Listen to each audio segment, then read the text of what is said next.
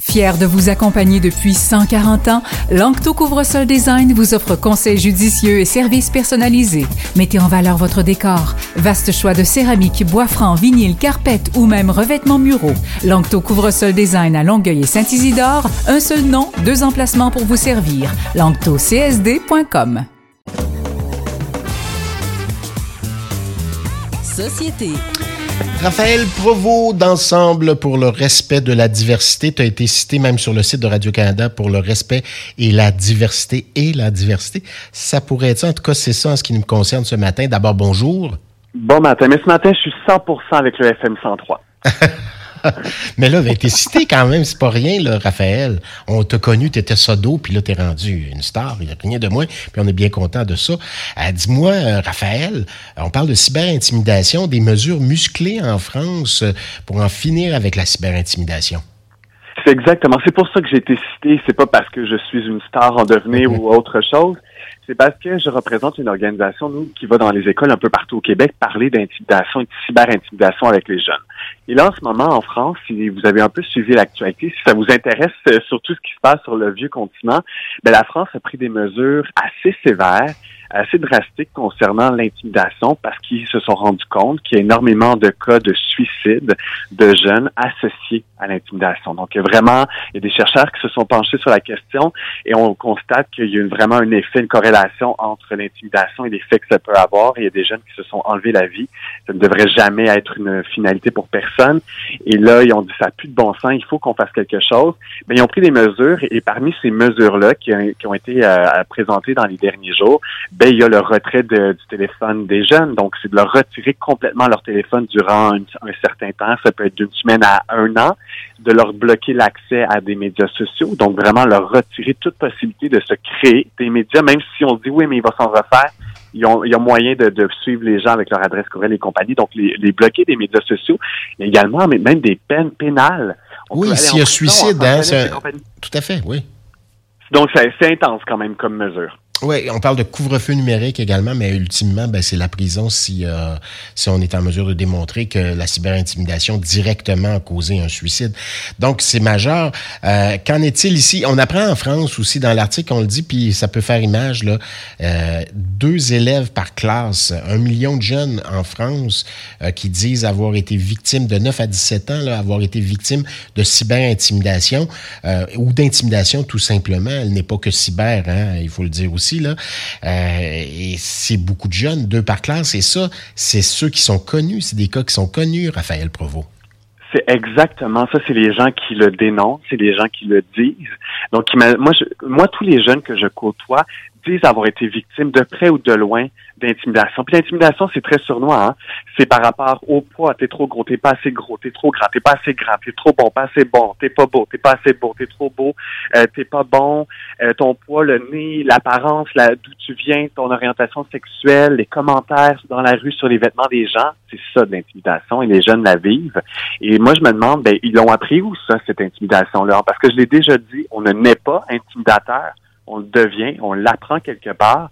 Est-ce que c'est parce qu'on le voit dans nos films, dans nos séries? Est-ce que c'est quelque chose qu'ils ont appris à la maison? Est-ce qu'ils ont vu d'autres choses sur les médias sociaux? Donc, il faut se questionner, mais c'est très surnois l'intimidation. Ben écoute, moi, je, les gens qui le disent. Moi, j'ai pas peur d'en parler, euh, Raphaël. Je l'ai déjà dit à ce micro. Euh, bon, des événements dans ma vie ont fait en sorte qu'à un moment donné, j'ai euh, j'ai révisé ma façon d'être. C'est-à-dire que j'ai j'ai comment dire, je me suis dit je savais que j'avais été intimidateur dans mon dans, dans, mon durant mon mmh. adolescence, durant intéressant ça comme réflexion. Durant ma vie de jeune adulte et je te dirais que j'ai été intimidateur, j'ai toujours été quand même assez potelé, assez rond. Euh, je le faisais, je pense, pour montrer que d'une part, j'avais pas peur de me faire intimider sur mon poids, sur mon apparence, mais surtout pour ne pas me faire intimider, j'intimidais et je pense, puis à l'adolescence, on comprend pas tout. On n'est pas en mesure de prendre du recul. On voit qu'on fait de la peine, on voit qu'on euh, on va probablement trop loin, puis on recommence le lendemain. Euh, c'est vraiment pernicieux, mais je pense qu'ultimement, beaucoup d'intimidateurs, c'est pour ne pas être intimidés qu'ils le font.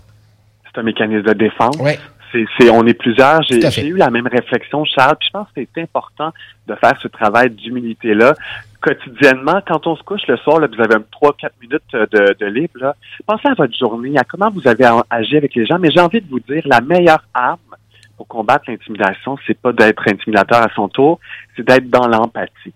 L'empathie, ça fait toute la différence. Et c'est un des ateliers que nous, on offre, autant en primaire qu'au secondaire, puis maintenant, même dans d'autres milieux, il y a d'autres organisations qui le font.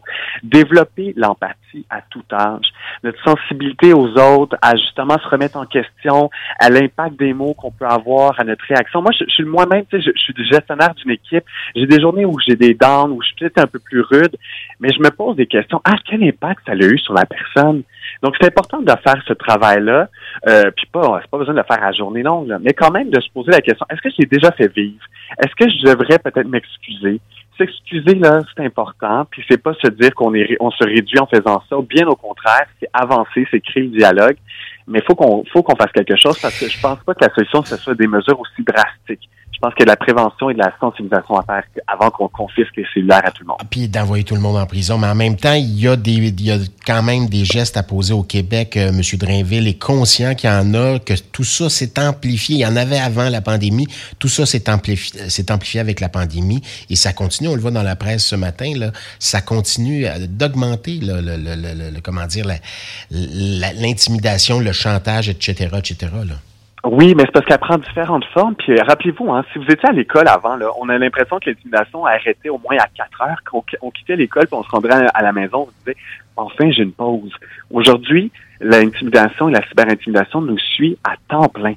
Elle n'a pas de fin. On est tous connectés sur nos téléphones, on est connectés à la télé, on est connectés à d'autres médias j'ai l'impression qu'on est dans une dans une ère un peu où la haine a pris beaucoup trop de place. Et ça ça a un impact et ça a un impact sur la santé mentale de nos jeunes mais pas que chez nos jeunes vraiment chez tout le monde. Et puis oui les gouvernements en ce moment autant au niveau provincial que fédéral se penchent sur la question mais qu'est-ce qu'on va faire? Parce que c'est un fléau.